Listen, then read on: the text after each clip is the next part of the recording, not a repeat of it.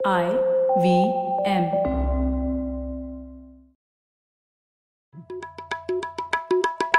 भाई हम हिंदुस्तानियों को बतियाना बड़ा पसंद है। बंगाली में अड्डा उड़िया में खोटी कन्नड़ा में हरटे और हिंदी में पुलियाबाजी। इस कला के लिए हमारी हर भाषा में एक शब्द है। तो प्रणय और मैं तो अक्सर मिलकर पुलियाबाजी करते ही रहते हैं। हमने सोचा कि आपको भी इसमें शामिल कर लिया जाए।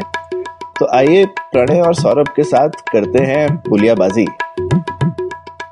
हेलो सौरभ कैसे हैं आप? बस बढ़िया हूँ पुलियाबाजी के लिए तैयार।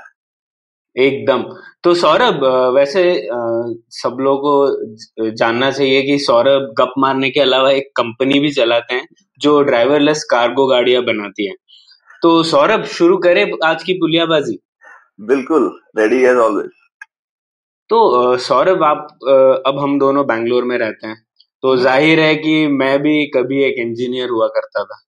उस अवतार में मैंने कई हवाएँ चलती देखी ठीक है? तो 2000 के अ, 2003 के अराउंड एक मोबाइल क्रांति वाली हवा चल रही थी तो सब लोग उसी के बारे में बात कर रहे थे। फिर आया एक समय इंटरनेट ऑफ़ थिंग्स का 2010 तक सब लोग उसकी बात कर रहे थे। फिर बिग डेटा के आते आते तो मैं वहाँ से रवाना ही हो गया। अब एक ऐसा ही वायरल शब्द आ गया है एआई मैं जहाँ भी जाता हूँ ये शब्द का ज़िक्र तो ज़रूर होता है। तो अब ग्रैंड मास्टर गोगो की भाषा में आप हमें ये बताइए ये एआई आई है क्या? ये एआई एआई तो अंदाज अपना अपना के स्टाइल में तो एआई समझाना मुश्किल है लेकिन हम साधारण भाषा में एआई को समझेंगे। अ, तो ए, अगर लिटरल ट्रांसलेशन किया जाए तो एआई क्या है? कृत्रिम बुद्धि बोल सकते हैं। पर ये शब्द खैर कोई बोलता नहीं है। हिंदी में भी हम लोग आर्टिफिशियल इंटेलिजेंस ही बोलते हैं। सिंपल शब्दों में ये सोच सकते हैं कि हम रेप्लीकेट करने की कोशिश कर रहे हैं कॉपी करने की कोशिश कर रहे हैं कि भाई जैसे इंसान सोचता है वैसे हम किसी कंप्यूटर या मशीन को भी सिखा सकते हैं क्या कि तुम इंसान की तरह सोचने लगो। हम्म, तो बिल्कुल अगर बेसिक चीज़ में जाए तो एआई यही है कि हम इंसान की जितनी जो कैपेबिलिटीज हैं अलग अलग डिमेंशन में उनको हम कॉपी करना चाहते हैं। अलग अलग डिमेंशन में जैसे तो तो इसका एक एक अच्छा तरीका है सोचने का। एलन ट्यूरिंग हुए थे उन्होंने 1950 में ट्यूरिंग टेस्ट बनाया था। और ट्यूरिंग टेस्ट में ट्यूरिंग टेस्ट एक अच्छा टेस्ट था जिससे हम ये समझना चाहते थे कि भाई एआई जो है हमको कब समझ में आएगा कि हमने सही में कृत्रिम बुद्धि बना ली है? हम्म? तो उनका टेस्ट सिंपल था। उनका टेस्ट ये था कि कोई एक रिसर्चर जो है उनको एक कंप्यूटर से इंटरेक्ट करने का अ, मौका दिया जाएगा और अगर आप इस चीज़ में फ़र्क नहीं कर पा रहे हैं कि ये जो जिस चीज़ से आप इंटरेक्ट कर रहे हैं वो कंप्यूटर है या इंसान है? हम्म, तो वो उसको हम आर्टिफिशियल इंटेलिजेंस या एआई बोल सकते हैं। सिंपल भाषा में आई मीन टेस्ट में थोड़ी सी और पेचीदा चीज़ें हैं लेकिन अगर हम उनमें ना जाए तो मोटे मोटे तौर पर ट्यूरिंग टेस्ट का यही लक्ष्य था। तो अगर लेकिन हम ट्यूरिंग टेस्ट के हम देखें कि क्या ट्यूरिंग टेस्ट को बना सकता है तो उससे हमको थोड़ा और समझने को मिलता है। अगर इंसान जो है वो एक दूसरे इंसान से किस तरह से इंटरेक्ट करता है? भाई उसमें हमारी भाषा समझने की काबिलियत होनी चाहिए। उसको हमारे जैसे बोलने की काबिलियत होनी चाहिए तो इसको हम आजकल नेचुरल लैंग्वेज प्रोसेसिंग या नेचुरल लैंग्वेज जनरेशन बोलते हैं। तो आजकल आप देखेंगे खूब चैट बॉट का बहुत जमाना है। तो चैट हम्म, बॉट उसी थिंकिंग से निकल के आया है कि भाई जब आप और और, और या फिर आजकल ये एलेक्सा जैसे यंत्र आ गए हैं जिनसे आप बात कर सकते हैं। और वो आपसे बात करते हैं बिल्कुल स्वाभाविक तरह से या फिर काफ़ी लोग गूगल मैप्स यूज़ करते होंगे और वो देखेंगे कि आजकल आज की डेट में गूगल मैप्स में जो आवाज़ आती है आपको बताने के लिए कि यहाँ से दाएँ जाएँ बाएँ जाएँ कहाँ से क्या टर्न लेना है वो अब जैसे वो रेलवे स्टेशन में अनाउंसमेंट होता था ये गाड़ी प्लेटफॉर्म नंबर इस पे आने वाली है उससे बहुत बेहतर हो गई। लगता है कि कोई स्वाभाविक तरह से बोल रहा है जबकि वो कंप्यूटर जनरेटेड वॉइस होती है। हम्म, फिर दूसरा चीज़ लोगों ने ये भी सोचा कि भाई उस अगर हम उस मशीन से बात कर रहे हैं तो उस मशीन को हमको देखना भी आना चाहिए ना। अगर हम उस क्योंकि जब इंसान आपस में एक दूसरे से इंटरेक्ट करते हैं बात करते हैं तो हम सिर्फ़ आपसे सुनते नहीं है लेकिन एक दूसरे से विजुअल क्यूज भी लेते हैं भाई आपकी आँख कहाँ है? आपने हाथ से क्या किया? वगैरह वगैरह राइट तो ये हाँ वर्बल कम्युनिकेशन तो एक छोटा सा हिस्सा है कम्युनिकेशन हाँ, बिल्कुल तो इसीलिए देखने की क्षमता जो है वो भी एक इम्पोर्टेंट पार्ट है आर्टिफिशियल इंटेलिजेंस का। तो उसके अलावा ये भी मानते हैं कि भाई उस, जो एक थोड़ा रोबोटिक्स वाला पार्ट है कि भाई देखने की क्षमता तो है, इस पर उसको हाथ वाथ हिलाना भी आना चाहिए। तो अगर हम ये मान के चले कि भाई ट्यूरिंग टेस्ट का ऑब्जेक्टिव यही होना चाहिए कि फाइनली एकदम इंसान जैसा ही कुछ बना दिया ह्यूमनॉइड रोबोट जिसको बोलते हैं तो काफ़ी लोगों ने सोचा कि वही उसका लक्ष्य होना चाहिए। जब तो तो वो एक एक तरीके का ट्यूरिंग टेस्ट है। काफ़ी लोगों ने ये भी सोचा कि भाई इनफैक्ट ट्यूरिंग ने भी बोला था कि भाई हम ऐसा करेंगे कि आप एक कमरे के अंदर हैं और आप दूसरी जगह देख नहीं सकते कि कंप्यूटर क्या है। एक चैट बॉट में फॉर एग्ज़ाम्पल आप इस तरह से सोच सकते हैं। आप तो चैट कर रहे हैं ना आप दूसरी तरफ़ में किसी इंसान को देख सकते हैं ना वो आपको देख सकता है। तो एक लिमिटेड ट्यूरिंग टेस्ट आप ये बोल सकते हैं कि आप चैट कर रहे हैं और आपको पता नहीं चले कि दूसरी साइड इंसान है या रोबोट है या कंप्यूटर है तो एक तरीके का लिमिटेड ट्यूरिंग टेस्ट तो पास हो जाता है। हम्म, अगर सामने बैठे बैठे नहीं भी होता। तो ये एक ये एक आप बोल सकते हैं साधारण डेफिनेशन आर्टिफिशियल इंटेलिजेंस या एआई का। लेकिन तो हम्म, सौरभ ये इंसानी कम्युनिकेशन का एक और एस्पेक्ट होता है कि हम लोग जैसे मैं आपसे बात कर रहा हूँ तो मुझे थोड़ा बहुत आइडिया होता है कि आप नेक्स्ट सेंटेंस क्या बोलने वाले हैं। थोड़ा मैं प्रेडिक्शन कर पाता हूँ। तो क्या एआई हम्म। में भी ऐसे ही होता है? आ, तो एआई तो ये जो तरीका है कि आप जो प्रिडिक्ट कर पा रहे हैं कि मैं आगे क्या करने वाला हूँ आप आप इस तरह से सोच सकते हैं कि और ये चीज़ और चीज़ों में भी होता है। इंटेंस प्रिडिक्शन वगैरह काफ़ी टेक्निक्स है। तो आप ये बोल सकते हैं ऑब्जेक्टिव है समझना उसको करने के बहुत तरीके हो सकते हैं। हम्म, हम्म।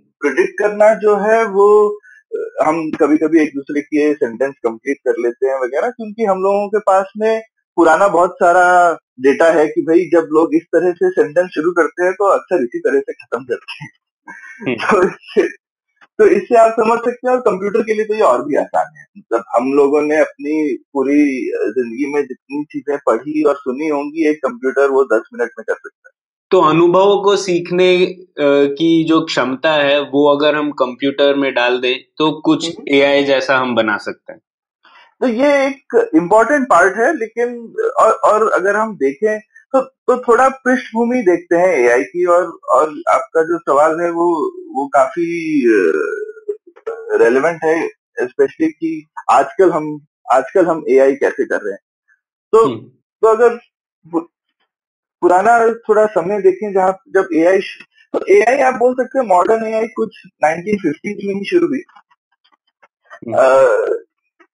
मेनली उन्नीसवीं अर्ली नाइनटीन हंड्रेड में कुछ आई थिंक उन्नीस सौ तीस चालीस वगैरह में हमने समझना शुरू किया कि ये दिमाग में जो न्यूरॉन्स हैं उनका उन, वो कैसे काम करते हैं। तो पहले तो हम सोचते थे कि भाई हम दिल दिमाग सबसे सोचते हैं मतलब हमारा जो मॉडल था अपने इंसान की सोचने की शक्ति के बारे में वो थोड़ा बहुत प्रिसाइज और साइंटिफिक नहीं था पर फाइनली हम्म। काफ़ी सारे रिसर्च वगैरह करके लोगों ने देखा कि भाई कोई अगर बोलने की शक्ति देखने की शक्ति चली जाती है किसी की एक्सीडेंट वगैरह से तो काफ़ी दिमाग के मेंटल मॉडल्स और दिमाग के असली मॉडल्स के ऊपर में काफ़ी काम हुआ और फाइनली हमको समझ में आया कि भाई दिमाग में जो है खूब सारे नर्व सेल्स होते हैं और वो किस तरह से काम करते हैं मतलब वो वो तो बायोकेमिकल रिएक्शंस हैं जिनमें एक नर्व सेल बहुत सारे और नर्व सेल से कनेक्टेड रहता है। उसको कोई एक इनपुट आता है और वो खूब सारे इनपुट्स अगर मिलकर के एक पर्टिकुलर एक्साइटेशन या एक लेवल तक आ, किसी चीज़ को ले जाता है तो वो फायर करके अगले न्यूरॉन्स को बोल देता है कि भैया तुमको भी मैं इनपुट दे रहा हूँ। छोटे लेवल पे न्यूरॉन सिर्फ़ इतना ही करता है। और आप हम्म। ऐसा सोच सकते हैं भाई एक न्यूरॉन जो ये एक सिंपल सी एक्टिविटी कर रहा है उससे सोचने की शक्ति कैसे आ जाती है?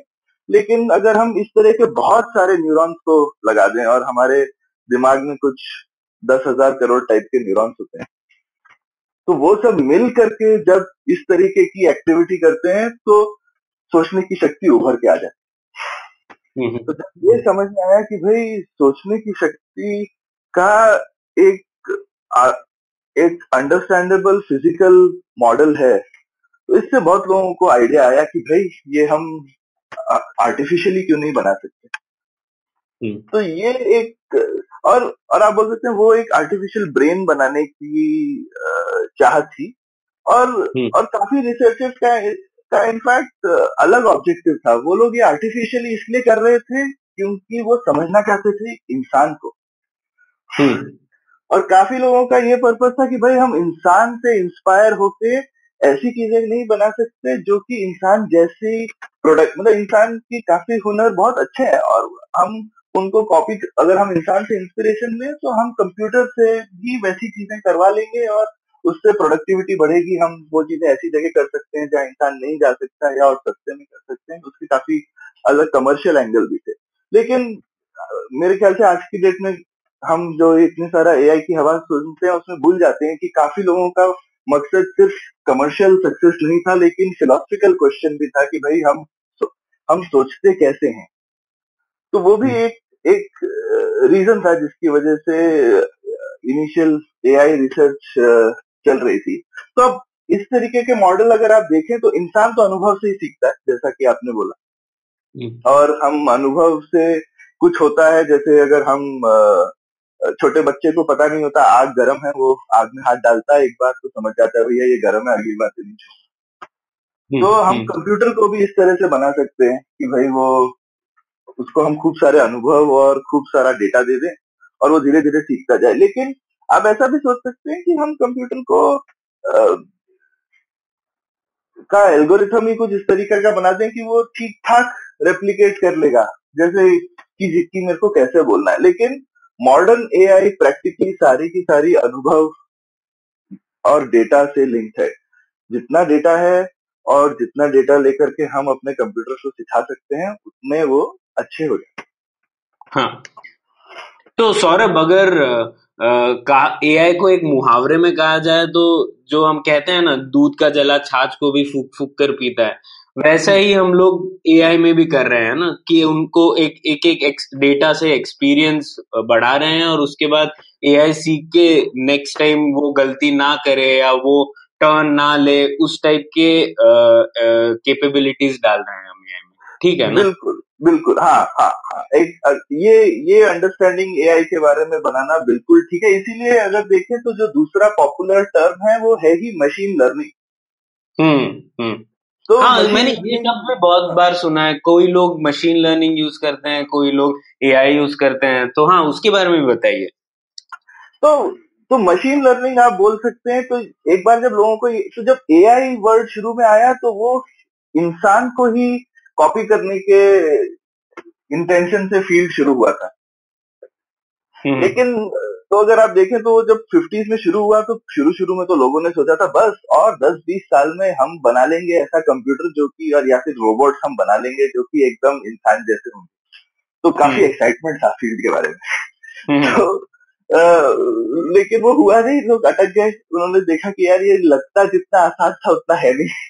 हाँ। और और छोटी छोटी चीज़ों में हम फंसने लगे लेकिन रिसर्च चलता रहा और धीरे धीरे हमने कुछ और चीज़ें अचीव करी। एटीज में फिर से लोगों को लगा हाँ अब तो हम समझ गए तो अब तो अभी बस होने ही वाला है अभी हम कर लेंगे। फिर समझ में आया कि नहीं भैया अभी भी बड़ी मतलब दिल्ली बहुत दूर है।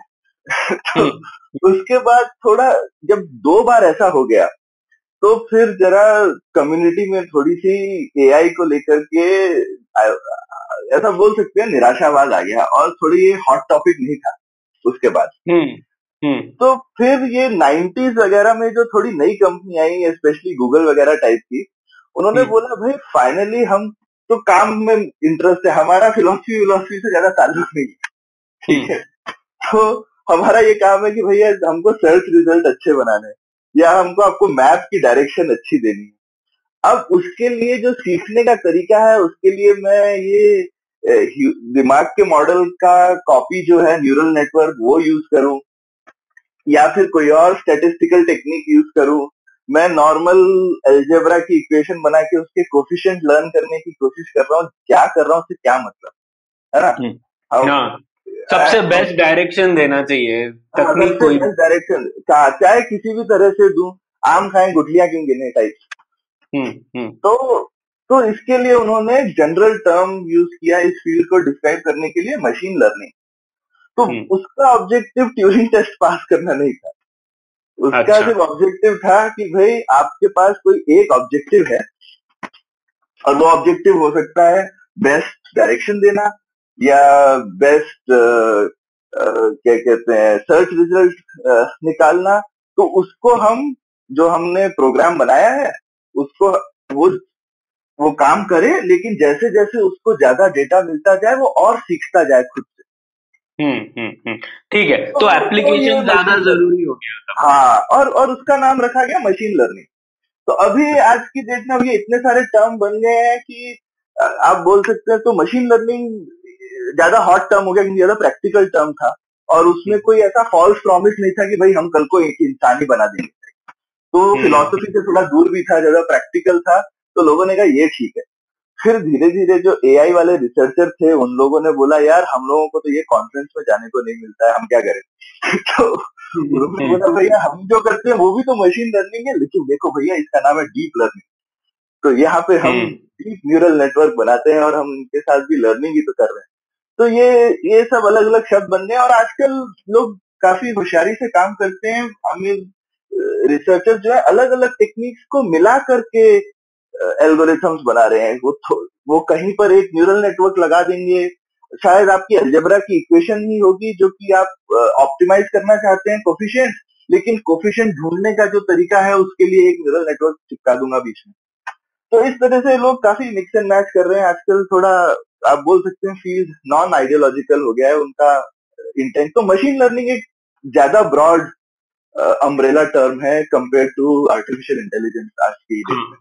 और और एक और फ़ायदा ये है कि जैसे अगर आप आर्टिफिशियल इंटेलिजेंस बोले तो थोड़ा डरावना शब्द लगता है। ऐसे लगता है कि हाँ इंसान तो बन ही गया है कंप्यूटर के द्वारा। लेकिन मशीन लर्निंग आप यूज़ करेंगे तो ऐसा नहीं लगता कि आप इंसान को रिप्लेस करना चाहते हैं। तो शायद वो भी फ़ायदा हाँ, होगा।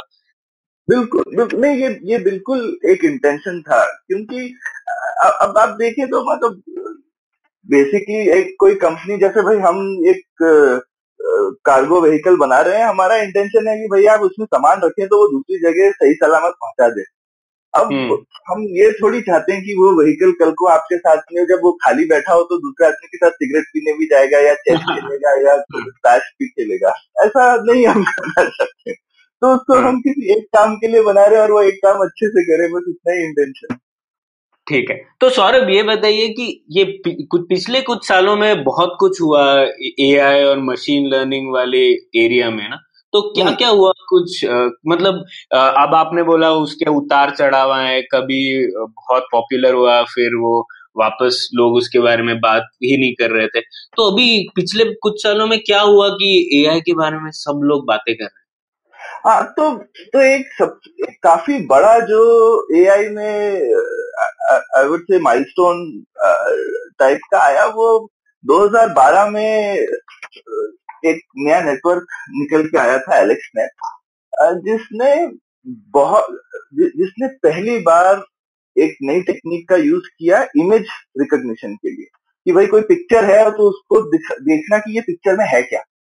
हम्म, हम्म, हम्म, और वो वो चीज़ जो है, काफ़ी टाइम से इमेज नेट एक, काफ़ी बड़ा इमेजेस का कलेक्शन है, उसमें कुछ लाखों इमेजेस हैं। और और काम हो, और वो कंपटीशन है एनुअल जिसमें लोग पार्टिसिपेट करते हैं और अपने अपने तरीके से इमेजेस को क्लासिफाई करते हैं। आपको ढूंढना होता है कि ये एक हज़ार में से ये क्या है। अच्छा मतलब मैच करना रहता है? जैसे हज़ार चित्रों में से आपका चित्र कौन सा है? वैसा क्लासिफाई करना होता है तो इस तरह से अच्छा। इस तरह से सोच सकते हैं जैसे उसमें हो सकता है कुत्ता बना हो या पेंटिंग हो या फिर हो सकता है कोई मकान हो। तो आपको हम्म। ढूंढना होगा पिक्चर में कोई वो पिक्चर कैसी भी होगी लेकिन अरे इसमें ये कुत्ता है या बिल्ली है या मकान है आपको ये देखना होगा। ओ कंप्यूटर को सीखना होगा और बताना होगा और बताना होगा कि पिक्चर में क्या है। तो ये ये तो ये ये इंसान के लिए अगर आप देखें तो बहुत ही सिंपल एक्टिविटी है। एक हम्म। बच्चा भी जो है वो फटाफट सीख जाता है पिक्चर में और इधर उधर देख कर के आपको बताना कि भाई ये क्या है वो क्या है। लेकिन हम्म। कंप्यूटर को इस चीज़ को करने में बहुत समय लगा लेकिन जो 2012 में एलेक्स नेट ने नियरली कुछ 90 परसेंट एक्यूरेसी अचीव कर ली इन सब चीज़ों में। और उसके बाद वो बढ़ती जा रही है हर साल। और अगर आपकी क्लासेस थोड़ी कम हो तो तो हम मतलब अभी रिसेंटली इनफैक्ट टेस्ट हुआ उसमें ड्राइविंग जो साइंस होते हैं रोड के बगल वगैरह में हम्म, उसमें आज की डेट में कंप्यूटर की एक्यूरेसी इंसान से आगे बढ़ गई। कभी कभी इंसान तो गलती कर जाता है कि यार ये साइन ऐसा नहीं ऐसा होगा और काफ़ी टेस्ट हुए जिसमें इंसानों को भी बोला गया तुम भी करो और मशीन से भी करवाया गया। मशीन की एक्यूरेसी इंसान से आगे निकल गई। तो हाँ, वैसे मुझे इसमें कोई आश्चर्य नहीं हुआ क्योंकि मैंने देखा है लोग रोड पे कैसे गाड़ियाँ चलाते अरे नहीं हिंदुस्तान में तो रोड साइन नहीं होते हैं। तो हाँ। ये तो ये टेस्ट शायद हिंदुस्तान के लिए इतना रेलेवेंट नहीं है। लेकिन लेकिन ये टेक्निक जो है वो कॉमन ही है। तो अभी आजकल आप देखेंगे फेसबुक वगैरह में वो फेसबुक आपको अपने आप से बता देता है कि ये पिक्चर में कौन कौन लोग हैं। वो भी हम्म, एक सेम ही प्रॉब्लम है। हम्म, आपको बताना है कि क्या क्या लोग हैं। या फिर गूगल ग्लासेस नाम का ऐप आता था पहले आप किसी भी चीज़ का पिक्चर लें तो बता देता था किस कंपनी का लोगो है उसके बारे में आपको बता देगा वगैरह। तो आप हम्म। देखिए तो तो तो ओवरऑल विजन जो देखने की क्षमता है कंप्यूटर की वो तो एक अलग ही लेवल पे चली गई। और हाँ ये ये एक एग्ज़ाम्पल है। इसी के साथ में और भी चीज़ें हुई और इन सबका थोड़ा आप अगर देखेंगे कि अंडरलाइन जो चीज़ हो रही है हम न्यूरल नेटवर्क बना रहे हैं जो कि और बड़े से बड़े हैं। आई मीन फाइनली जैसे मैंने बोला था इंसान के दिमाग में तो कुछ दस लाख न्यूरॉन टाइप का न्यूरल नेटवर्क है। हम्म, लेकिन हम अभी भी जो प्रैक्टिकल न्यूरल नेटवर्क बनाते हैं उनमें आप बोल सकते हैं कुछ ज़्यादा से ज़्यादा हज़ार के करीब होते हैं। क्योंकि हम्म। उससे ज़्यादा आप लगाएँ तो कंप्यूटर में बहुत स्लो चलता है। तो हम्म। पुराने जमाने में तो सिर्फ़ लोग दो लेयर चार लेयर के नेटवर्क बनाते थे। तो अब एक तो जो एक चीज़ जिससे ये सब आगे बहुत बढ़ रहा है वो है कि कंप्यूटिंग पावर बहुत बढ़ती जा रही है और सस्ती भी होती जा रही है तो हम्म। आप ज़्यादा से बड़े बड़े नेटवर्क बना सकते हैं और सिर्फ़ फ़ोन पे ही चला अब नया एप्पल का फ़ोन आया है वो तो फ़ोन ही आपकी शक्ल देख करके उसकी थ्री डी रिकंस्ट्रक्शन करके मैच करता है और फिर देखता है कि हाँ ये आप ही अच्छा। सौरभ, ये कंप्यूटेशनल पावर किस चीज़ के लिए लगता है? मतलब सर्च करने के लिए कि जैसे कंप्यूटर के पास बहुत सारे चित्र होंगे और उस चित्र से वो मैच करना चाहेगा कि क्लासिफाई करना चाहेगा कि ये चित्र आखिर है क्या? तो वो सर्च करने के लिए कंप्यूटेशनल पावर ज़्यादा लगता है? नहीं, ऐसा नहीं है। तो ये, अगर आप देखें कि ये अंदर होता किस तरह से है तो आप जो है जब सीखते हैं डेटा से जब जितने भी ये प्रोग्राम सीखते हैं कि ये डेटा क्या है तो ऐसा नहीं है कि वो डेटा की कॉपी रख लेता है। वो बिल्कुल काम की चीज़ नहीं है। आप क्या रखते हैं डेटा से? आप डेटा से फीचर्स एक्सट्रैक्ट करते हैं। और वो फीचर्स आप रखते हैं। और उन अब, अब वो फीचर क्या बला है? वो फीचर अलग अलग चीज़ में अलग अलग बला हो सकती है। न्यूरॉन में जैसे कि हम सीखते हैं ओवरऑल आप मैंने न्यूरॉन का मॉडल बताया था कि एक न्यूरॉन होता है जिसमें खूब सारे आप बोल सकते हैं इनपुट आ रहे हैं जैसे हमारी आँख से हम देख रहे हैं तो कुछ आ रहा है और वो फाइनली किसी न्यूरॉन को फायर कर रहा होगा वो आगे किसी और को करेगा। तो जब हम मैथ मैथमेटिकली भी बनाते हैं तो एक न्यूरॉन में बेसिकली आप बोल सकते हैं कि इनपुट आ रहा है जो कि नंबर होंगे। और वो नंबर जो है निकल कर और वो टिपिकली बस ज़ीरो वन नंबर होते हैं। तो आप खूब सारे ज़ीरो वन अंदर घुसाएँगे और उस न्यूरॉन के अंदर कुछ एक नॉन लीनियर टाइप का फ़ंक्शन लगा देंगे जो कि आगे फिर डिसाइड करेगा कि आगे क्या करना है। लेकिन वो ज़ीरो वन जो आते हैं आप उनके आगे वेट्स लगा तो आप बोलते हैं कि भाई इनके हम क्या वेट्स से मल्टीप्लाई करें इन नंबर को लेकिन आपको पता नहीं है कि ये वेट्स हैं क्या। तो आप डेटा ओवरऑल डाल डाल के उन वेट्स को सीखते हैं। अच्छा हम्म। तो आप तो तो ये इस इस मामले में एफिशिएंट भी है क्योंकि आप डेटा ले रहे हैं लेकिन आप उस डेटा से कुछ सीख रहे हैं और उससे कुछ नंबर अपडेट कर रहे हैं। हम्म, तो टाइम अब किस चीज़ में लगता है? भाई बहुत सारे नंबर है जिनको मल्टीप्लाई करना है और कुछ नहीं। ओके ओके तो खूब सारे मैट्रिसेस हैं इसीलिए आजकल जीपीयू खूब यूज़ होते हैं क्योंकि जीपीयू मैट्रिक्स मल्टीप्लिकेशन में बहुत अच्छे। तो हम्म, लोगों ने बनाए तो गेमिंग वगैरह के लिए और ग्राफिक्स के लिए थे लेकिन देखा लोगों ने वही ग्राफिक्स में ज़्यादा से ज़्यादा बहुत मैट्रिक्स मैनिपुलेशन ही तो होते हैं। तो अब ये कैपेबिलिटी न्यूरल नेटवर्क और इन सब के लिए बहुत यूजफुल है। तो वो सब मैट्रिक्स मल्टीप्लीकेशन वगैरह जो है वो आप कितने सारे कितने फास्ट कर सकते हैं उस पर आपकी एफिशिएंसी डिपेंड करती हम्म। तो फिर अब समझ गया मैं कि कंप्यूटेशनल पावर क्यों चाहिए।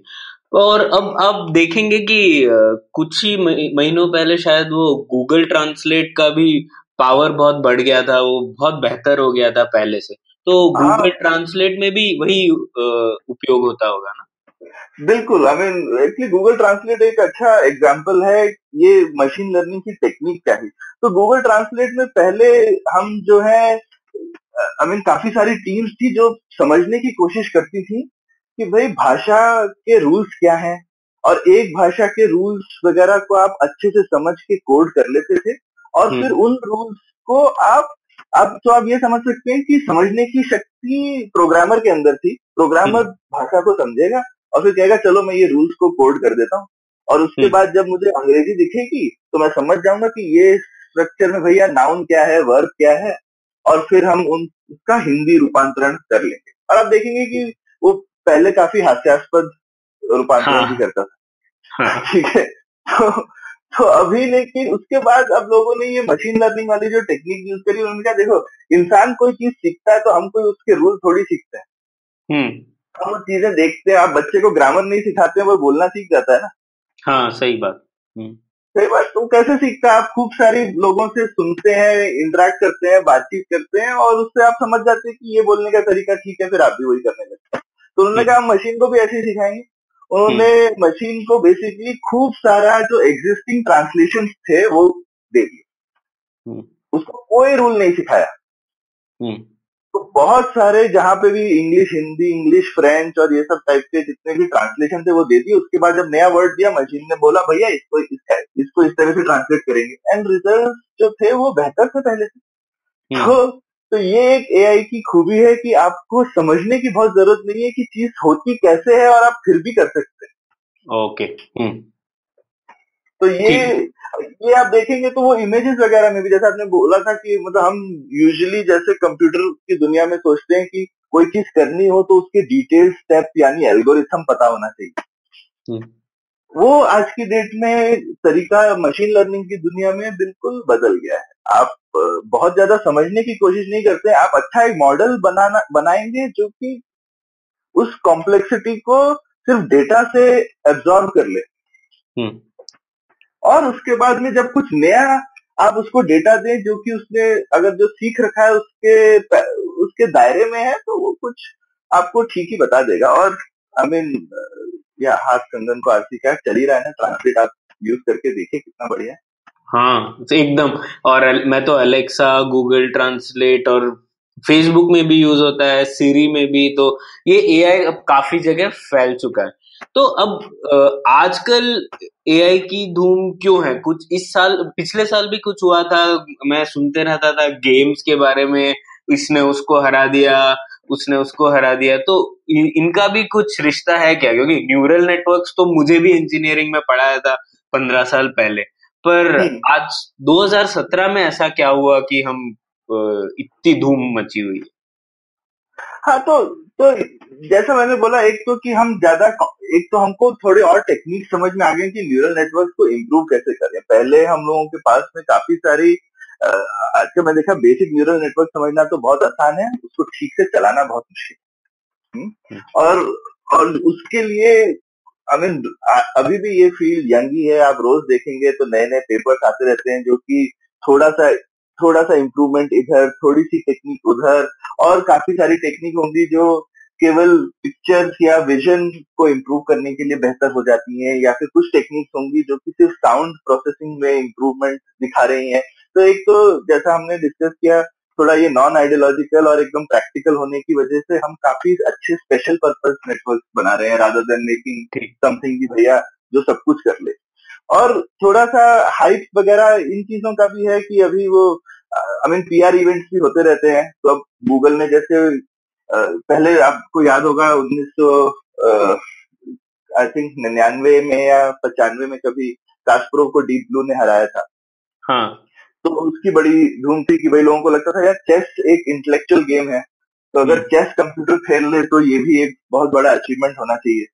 हम्म। जितना मुझे मालूम है वो डीप ब्लू बहुत ज़्यादा न्यूरल नेटवर्क या ये सब टेक्निक नहीं यूज़ करता था। उन्होंने पूरे आई मीन नॉर्मल गेमिंग के रूल्स जैसे नॉर्मल गेमिंग सॉफ्टवेयर लिखा जाता है उसी तरीके से उन्होंने चेस खेलने वाला अच्छा कंप्यूटर बनाया था। और उसमें स्पेशल इनफैक्ट कास्प्रो की नई बुक भी आई है वहाँ जहाँ वो बोलते हैं कि उन्होंने उसको स्पेशली सिखाया था कि कास्प्रो को कैसे हराना है ओ, अच्छा। तो उन्होंने हाँ। कोड करके रखा था कि कैस्प्रो ऐसे खेलता है और वो समझदारी ज़्यादातर प्रोग्रामर में ही थी ना कि एआई जैसा जैसा आपने हाँ। कहा कि एआई में समझदारी अब आ, का आ, के मापदंड पूरी तरह से बदल गए हैं वैसे नहीं बिल्कुल बिल्कुल तो अब जो रिसेंट चीज़ें हुई हैं तो उसके बाद में एनीवे लोगों ने बोला भैया चेस तो हम कर ही सकते हैं ना तो अब छोड़ो चेस को। और चेस में संभावनाएँ बहुत ज़्यादा लगती थी लेकिन कंप्यूटेशनल पावर जो बढ़ गई उसकी वजह से हम उतनी संभावनाएँ हैंडल कर लेते हैं। तो अब उसके बाद अगला टारगेट आ गया जो गो गेम है। तो गो एक चाइनीज़ स्ट्रेटेजी गेम है जिसमें और भी ज़्यादा कॉम्बिनेशन है चेस से भी बहुत बहुत ज़्यादा। और रिसेंटली आई मीन गूगल ने एक ब्रिटिश कंपनी एक्वायर की डीप माइंड उन लोगों ने उस गेम में वर्ल्ड चैंपियन को कुछ साल पहले हरा दिया तो वो एक काफ़ी बड़ा अचीवमेंट था और उसने ये सीखने वाले तकनीक से हराया था हम्म। तो वो कुछ साल पहले तो उसने बाकी सब जो ह्यूमन प्लेयर्स थे उनके गेम्स को देख करके सीखा कि गो कैसे खेलते हैं और उसके हम्म। बाद उसने वर्ल्ड चैंपियन को हराया हम्म। अब रिसेंटली एक वर्जन आया जिसमें उन्होंने उसको सिर्फ़ रूल दिए और कोई गेम वेम नहीं दिए पर उसने खुद से ही खेल खेल के गेम खेलना इतना अच्छा सीख लिया कि वो पिछले जो चैंपियन को हराने वाला प्रोग्राम था उसको उसने कुछ एक या दो दिन में ही हरा दिया। वाह तो, तो पहले उसने अपने आप से ही खेल के सीख लिया कि क्या क्या गलतियाँ करने कर, नहीं करनी चाहिए और फिर हाँ, उसने चैंपियन के साथ खेल के उसे भी हरा दिया। बिल्कुल बिल्कुल और और इतने कम समय में तो, तो ये एक आई मीन अब हमारा अंडरस्टैंडिंग और बेहतर बढ़ता जा रहा है और गेम्स वगैरह लेकिन आई मीन थोड़े से सिंपल होते हैं क्योंकि रूल्स एकदम फिक्स होते हैं और हम्म। हमको रूल्स बहुत अच्छे से पता होते हैं हम्म। तो फाइनली आप देखेंगे तो एक एक जो चीज़ सारे न्यूरल नेटवर्क करना चाहते हैं कि उनको अगर अच्छे से पता हो क्या सही है क्या गलत है तो सीखना बहुत आसान हो जाता है तो अगर आप उसको कुछ इनपुट दे रहे हैं और वो उसको मालूम है कि वो ये तो गलत है क्योंकि गेम में बहुत आसान है आप गलती करोगे तो हार जाओगे या फिर बोर्ड वगैरह में आप जो है काफ़ी वो बना लेते हो कि भाई हर टाइप की पोजीशन की और हर टाइप की चीज़ की कुछ वैल्यू बना लेते हो। तो एट एनी टाइम आप देख सकते हो भैया मेरे बोर्ड में मेरा क्या स्कोर है दूसरे का क्या स्कोर है? हम्म। और आप रेट कर सकते हो। तो आप हमेशा कंप्यूटर को बोलोगे भैया तू हमेशा देखना कि तू अपना स्कोर बढ़ा रहा है और दूसरे का कम कर रहा है। हम्म, हम्म। हाँ पर असली ज़िंदगी में असली ज़िंदगी इतनी आसान कहा? तो असली ज़िंदगी इतनी आसान नहीं है। और हाँ। जो थोड़ी दूसरी चीज़ें भी हैं उसमें हमको इतने अच्छे से रूल्स पता भी नहीं होते। जैसे देखने की क्षमता सुनने की क्षमता उसमें उतने हम काफ़ी कुछ देख लेते हैं। आप भाई एक शेर का कार्टून देखें। चाहे एक शेर की सिर्फ़ छवि अच्छे से छवि दिख रही है या फिर कहीं आप हल्का सा उसके सिर्फ़ अगर बाघ के आपको हल्के से स्ट्राइप्स भी दिखे तो आपको लगता है हाँ यहाँ तो शेर है। हम्म, हम्म। तो आप शेर को कितने या बाघ को कितने अलग अलग तरह से पहचान लेते हैं। आ, तो वो वो चीज़ गेम में तो उतना ज़्यादा नहीं करना पड़ता है। तो लेकिन कंप्यूटर आज की डेट में वो सब भी सीख ले रहे हैं। ठीक है सौरभ तो ये तो 2017 बहुत ही बढ़िया साल रहा इसके लिए। अब आगे बढ़ते हैं। तो आगे हम कहाँ जा रहे हैं एआई को लेके? हम किस गली जा रहे हैं एआई की दृष्टिकोण से? हाँ तो आगे तो आगे आगे बढ़ने से पहले एक और मैं छोटी सी बात मेरे ख्याल से क्लियर करनी अच्छी रहेगी। हमने हमने इतनी सारी चीज़ें, खासकर इंसानी दिमाग से हम इंस्पिरेशन ले रहे हैं तो उसमें ऐसा लग सकता है कि भाई हम अभी हमारे पास दस ही हज़ार न्यूरॉन है हमने उतने सारे बना लिए अगर पूरे हज़ार करोड़ टाइप के तो एकदम दिमाग ही बन जाएगा क्या? हम्म, तो एक छोटा सा पॉइंट मैं मेंशन करना चाहूँगा कि हम नेचर से इंस्पिरेशन ले रहे हैं। उसका ये मतलब नहीं है कि जो हमने बनाया वो हु है नेचर का। हम्म, हम्म, तो इसका एक एक अगर हम दूसरी फ़ील्ड से अगर हम एक उदाहरण दें तो जैसे हम लोगों ने हवाई जहाज़ वगैरह बनाए हम्म, और शुरू में उसका इंस्पिरेशन तो पक्षियों से ही आया इनफैक्ट हम शुरू में बहुत कोशिश किया कि हम पंख पंख बनाते थे जो फटफड़ाए मशीनों में और हम उड़ने लगे। हाँ। तो ऐसा चीज़ हमने काफ़ी कुछ बनाया लेकिन अगर आप अब मॉडर्न एयरक्राफ्ट देखें तो उनके पंख तो फड़फड़ाते भी नहीं है। हम्म, हाँ। पंख होते हैं लेकिन फड़फड़ाते नहीं है। हम्म। और हमने हेलीकॉप्टर जैसी चीज़ें भी बनाई जिसमें तो पंख घूमता है फिरकी की तरह। तो हमने इंस्पिरेशन लिया पर अगर आप फाइनली वो और वो ऑब्जेक्टिव भी सेम अचीव करता है कि भैया ये भी चीज़ उड़ती है वो भी चीज़ उड़ती है। लेकिन डिटेल्स में बहुत फ़र्क है। हाँ हाँ। हाँ वो वैसे कहा जाए तो दोनों उड़ते हैं वो शायद वो भी शब्द नहीं यूज़ कर सकते। दोनों हवा में रह सकते हैं और हवा में एक पॉइंट से दूसरे पॉइंट तक जा सकते हैं। पर वो कैसे करते हैं ये ऑब्जेक्टिव वो अलग अलग रूप से हो सकता है। बिल्कुल बिल्कुल। तो अगर हम अब हम नॉर्मल फ्लाइंग को आर्टिफिशियल फ्लाइंग बोले और हम पक्षियों की उड़ान को नेचुरल फ्लाइंग बोले तो ये एक अच्छा तरीका है समझने का कि भाई आर्टिफिशियल इंटेलिजेंस और नेचुरल इंटेलिजेंस में क्या फ़र्क हो सकता है। है। बिल्कुल। तो सौरभ तो- आगे क्या हो रहा है? आगे हम किस दिशा में जा रहा है ये सब? तो आगे तो आगे बेसिकली ये कैपेबिलिटीज तो बढ़ती जाएँगी और अभी जो है पूरी इंडस्ट्री का और रिसर्च का फोकस है कि कोई एक चीज़ हम कैसे अच्छे से कर सकते हैं कोई भी हम टास्क उठाएँ हम उसमें और बेहतर कैसे हो सकते हैं। तो उससे चीज़ें इंप्रूव होती जाएँगी जैसे अगर आप बोल रहे हैं कि भाई मुझे ये इमेज रिकॉग्निशन है वो बहुत अच्छा करना है तो अब उसमें अलग अलग हम चीज़ें आगे करते जा रहे हैं। हम हज़ार में एक देखना चाहते थे हम दस हज़ार में एक देखेंगे धीरे धीरे या फिर हम शक्लें देखने में अच्छे होते जा रहे हैं अब हम हो सकता है सर्वेलेंस कैमराज में अगर ये टेक्निक यूज़ करें तो आप ये भी देखना चाहते हैं भाई मैं आदमी को पहचान तो लू लेकिन चाहे अंधेरे में आए चाहे रोशनी ठीक नहीं हो चाहे उसने टोपी लगा रखी हो मैं फिर भी पहचान लूँगा। हम्म हम्म, तो ये कैपेबिलिटी इस तरह से कुछ ही किसी एक पर्टिकुलर टास्क के लिए बढ़ती ही रहेगी। ठीक। तो तो ये ये मेरे को लगता है अगर हम थोड़ा सा प्रोजेक्ट करें नेक्स्ट फ्यू इयर्स में तो तो ये चीज़ एक काफ़ी आ, आ, आपको दिखेगा कि एआई ऑलमोस्ट हर फ़ील्ड में घुसता जा रहा है और काफ़ी जगहों पे जहाँ हमको बहुत अच्छे से चीज़ समझ में नहीं भी आती है पर हमारे पास खूब डेटा है। तो हम उसको यूज़ कर सकते हैं। और आप यहाँ देखेंगे आपने शुरू में बोला था ये बिग डेटा वगैरह की धूम बीच में बहुत आई थी। बिग डेटा भी एक रीजन है एआई के और बढ़ने का क्योंकि डेटा बहुत है ना ट्रेन करने का। हाँ। तो दुनिया के डिजिटल होने की वजह से हम डेटा बहुत जनरेट कर रहे हैं तो उसमें से कुछ डेटा हम यूज़ कर लेते हैं ट्रेनिंग वगैरह के लिए। पहले डेटा भी बहुत मुश्किल था मिलना। आजकल की डेट में बहुत डेटा ऑलरेडी जनरेट हो ही रहा है। तो आगे और क्या हो रहा है? ये सिंगुलैरिटी वगैरह भी सुनाई दिया है तो वो क्या है? तो तो सिंगुलैरिटी वगैरह जो है वो तो सिंगुलैरिटी अगर हम नॉर्मल तो सिंगुलैरिटी एक ऐसा इवेंट है जो कि एक बार हो गया तो उसके बाद सब कुछ बदल जाएगा। हम्म, तो अब अगर हम तो जैसे नॉर्मल हम मैथमेटिक्स वगैरह में देखें आप अगर ज़ीरो से विभाजन कर दें तो उसके बाद में कुछ होता नहीं उसके बाद सब खत्म। आपकी हम्म। इक्वेशन हम्म, ठीक है तो वो एक तरीके का सिंगुलैरिटी इवेंट है। तो हम्म, उस तरह से एआई की दुनिया में लोग प्रिडिक्ट करते हैं कि भाई सिंगुलैरिटी ऐसा होगा जो कि हम कोई ऐसा एआई बना लेंगे जो बिल्कुल इंसान जैसा और इंसान से बेहतर हो। हम्म, और वो सब कुछ कर लेगा जो हम करते हैं। तो फिर सोचने की बात है जब आप जैसे ही आप ऐसा कुछ बनाएँगे जैसा हमने अभी वो गूगल के गो के बारे में डिस्कस किया जैसे ही उसको बनाया वो तो एक दो दिन में उसने वर्ल्ड चैंपियन को डिफीट कर दिया जैसे हमने वैसी चीज़ बनाई। हम्म, तो अगर आप ऐसा एआई बनाएँगे जो कि इंसान से भी बेहतर है और उसके पास में दुनिया का सारा डेटा है ना ना ही आज का बट जो भी आज तक पूरा इंटरनेट है उसकी उंगलियों पर जिससे वो सब कुछ सीख सकता है। तो वो क्या करेगी? तो उस टाइप की एआई जो है उसने उस वो वो क्या करेगी ये हम सोचने सोचते रहे हैं। और उसको हम सिंगुलैरिटी बोलते हैं क्योंकि उसके बाद में वो एक नई एआई बना सकती है जो उससे भी बेहतर हो।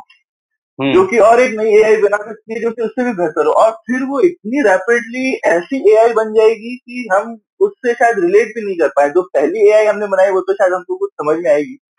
उसके बाद वो जो बन जाएगी शायद मिनटों में अगर हम फ्यूचर के कंप्यूटर इतने फास्ट होंगे तो हम ये चीज़ बनते ही इसलिए इसको सिंगुलैरिटी बोलते हैं क्योंकि बनते ही हाथ से ऐसी चीज़ निकल जाएगी कि हम उसकी कल्पना नहीं कर सकते। हम्म हम्म, तो हम्म ये चीज़ से आप आई मीन काफ़ी लोग जो हैं वो काफ़ी डरे भी रहते हैं कि ऐसा हमको नहीं करना चाहिए क्योंकि फिर फाइनली उस एआई ने अगर कुछ ऐसा डिसाइड किया कि भाई ये इंसान फालतू की चीज़ है इनको हम्म। नहीं होना चाहिए तो हम तो उस तरीके की शक्ति के सामने बिल्कुल पावरलेस होंगे हम्म। एक्सेप्ट शायद हम प्लग निकाल सकते होंगे शायद पर सिर्फ़ हम्म।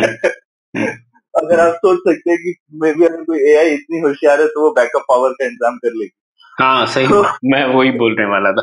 पर तो ये तो थोड़े अब हम लोग खतरनाक एरी जोन में जा रहे हैं ठीक है? तो हम लोगों हाँ। ने इतने डिस्कस कर लिए कितने फ़ायदे हैं एआई के। पर थोड़ा बताएँगे कि क्या अनचाहे प्रभाव क्या हो सकता है? एक तो आपने सिंगुलैरिटी बता दिया उसके बाद तो हमें भी नहीं पता क्या क्या हो सकता है। और कोई ऐसे हम्म। अनचाहे प्रभाव है तो अन अनचाहे प्रभाव हाँ अगर मतलब तो तो आई मीन मेरा करंटली मानना है कि सिंगुलैरिटी वगैरह जो है ये ये ऐसे डर हैं जो कि आज की दुनिया में मुझे नहीं लगता प्रैक्टिकल है। मतलब उसके लिए हम मानते हैं जिसको हम बोलते हैं आर्टिफिशियल जनरल इंटेलिजेंस जो कि भाई अभी वो जो गूगल का कंप्यूटर है जो गो में माहिर है वो चेस नहीं खेल सकता है। हाँ। तो आप उसको चेस खेलना अलग से सिखा सकते हो पर वो वो एक बार में उसके वेट एक ही चीज़ सीखते हैं। क्योंकि उसका एक ही ऑब्जेक्टिव होता है। तो हम्म। आप एक ऑब्जेक्टिव सिखा देंगे तो वो वो सीख जाएगा। तो अभी हम एक ऑब्जेक्टिव के लिए चीज़ों को सिखाने में बहुत अच्छे हो गए हैं। मल्टीपल ऑब्जेक्टिव हमको नहीं आते हैं सिखाने। हम्म। और दूसरी चीज़ है कि हमको और कंप्यूटर को अभी खुद के ऑब्जेक्टिव बनाना भी नहीं आता है। हम्म। ये भी एक चीज़ है। उसको हम जो ऑब्जेक्टिव देते हैं वो वही करता है। खुद के ऑब्जेक्टिव बनाना हमको ही आता है। और तो लोग एक्सपेक्ट करते हैं कि भाई हम जो सिंगुलैरिटी टाइप वाला जो मोमेंट आएगा उसमें यही नहीं कि वो ह्यूमन जितना इंटेलिजेंट हो जाएगा उसमें चेतना भी आ जाएगी। हम्म तो हम्म चेतना या कॉन्शियसनेस जो है वो एक अलग चीज़ है। तो इंटेलिजेंस और कॉन्शियसनेस ज़रूरी नहीं है दोनों एक साथ आए। सही बात। और अभी हम कॉन्शियसनेस को तो इतना समझते भी नहीं है कि वो क्या चीज़ है।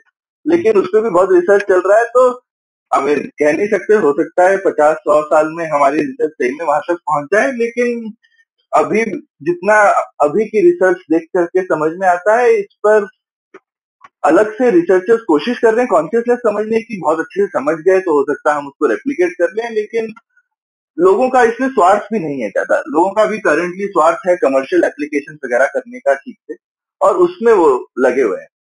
तो अगर हम अभी के थोड़े प्रैक्टिकल अनचाहे इफेक्ट्स वगैरह देखें तो नियर टर्म में अगर देखें, अगले ही कुछ सालों में और जो अभी हो रहा है तो काफ़ी सारे लोगों के जॉब्स ज़रूर जो है वो एआई शायद ले जैसे हमने सर्विलेंस कैमरा की बात करी तो हम्म भाई आपके पास खूब सारे सिक्योरिटी गार्ड्स होते थे जो हर जगह सब कुछ देख रहे हैं। अभी आज की डेट में उसकी जगह आप खूब सारे कैमराज लगा सकते हैं जो कि चेक करने लगे चीज़ें और जैसा इंसान देख करके पता लगा सकता था कि यहाँ कौन है वो आप जो है ऑटोमेट कर सकते हैं बहुत आसानी से। तो जॉब्स को थोड़े शॉर्ट टर्म में हल्का आप थोड़ी उथल पुथल देखेंगे।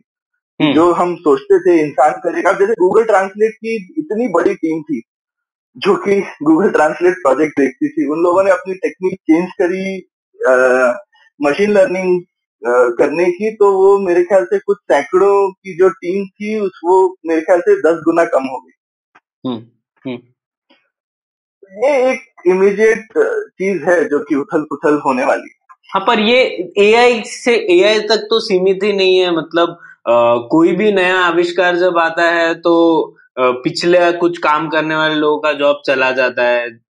जैसे लोग घोड़ा गाड़ी चलाते थे फिर उसके बाद गाड़ियाँ आ गई तो घोड़े वालों की जॉब चले गए। तो एआई में एआई किस तरह से अलग है इसमें?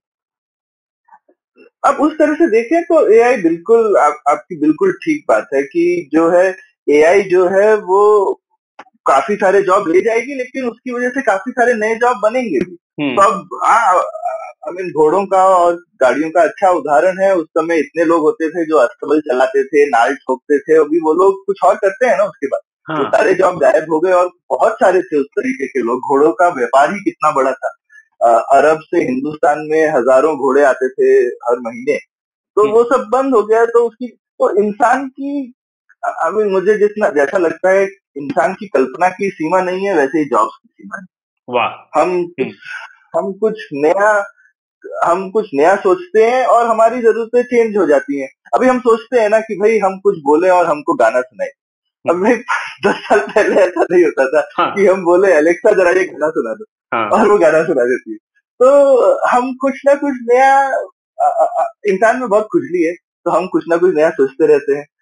इंसान पुलियाबाजी करता ही रहता है।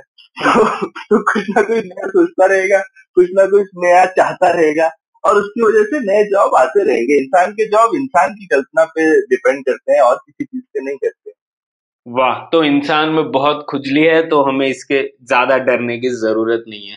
तो सौरभ बहुत मज़ा आया और अब अब मुझे आइडिया आ गया है कि क्या होता है एआई क्या क्या नए एडवांसमेंट्स हुए हैं और फ्यूचर किस तरफ़ जा रहा है। अब आगे जो लोग सुन रहे हैं उनके लिए कोई किताब, कोई पिक्चर सीरियल बताएँगे जिससे बाकी पुलियाबाज और स्मार्ट हो पाए एआई पर? तो हाँ आई मीन काफ़ी मूवीज़ बनी है एआई थीम की, जिनमें आई मीन पर ज़्यादा मैंने देखा है कि ज़्यादातर क्योंकि इंसान को सेंसेशनल चीज़ें पसंद आती हैं आई मीन जैसे ये टीवी पे क्राइम और इस टाइप के सीरियल होते हैं तो लोगों को बहुत मज़ा आता है। तो हॉलीवुड भी ज़्यादातर इस तरीके के या इवन बॉलीवुड में वो रोबोट मूवी आई थी रजनीकांत की जिसमें यूजली तो ये होता है कि भाई मशीन जो है वो बिल्कुल एकदम फटाफट इंसान जैसी हो जाती है और उसके बाद सब खत्म।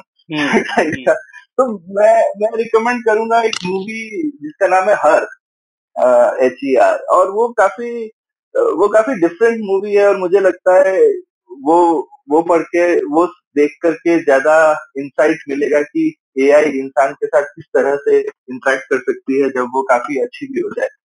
तो वो और एक रिसेंटली अगर अ, काफ़ी अच्छी मूवी आई है एक्स मशीना नाम की वो भी बहुत अच्छी ए आई को थोड़ा अ, समझने के लिए।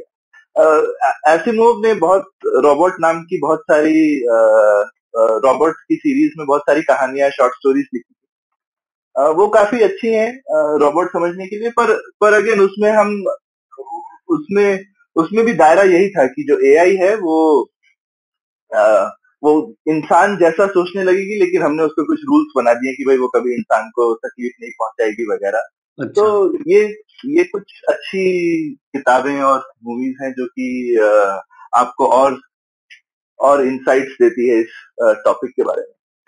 ठीक है। ठीक है सौरभ तो बहुत मज़ा आया ये जानकर कि एआई क्या है।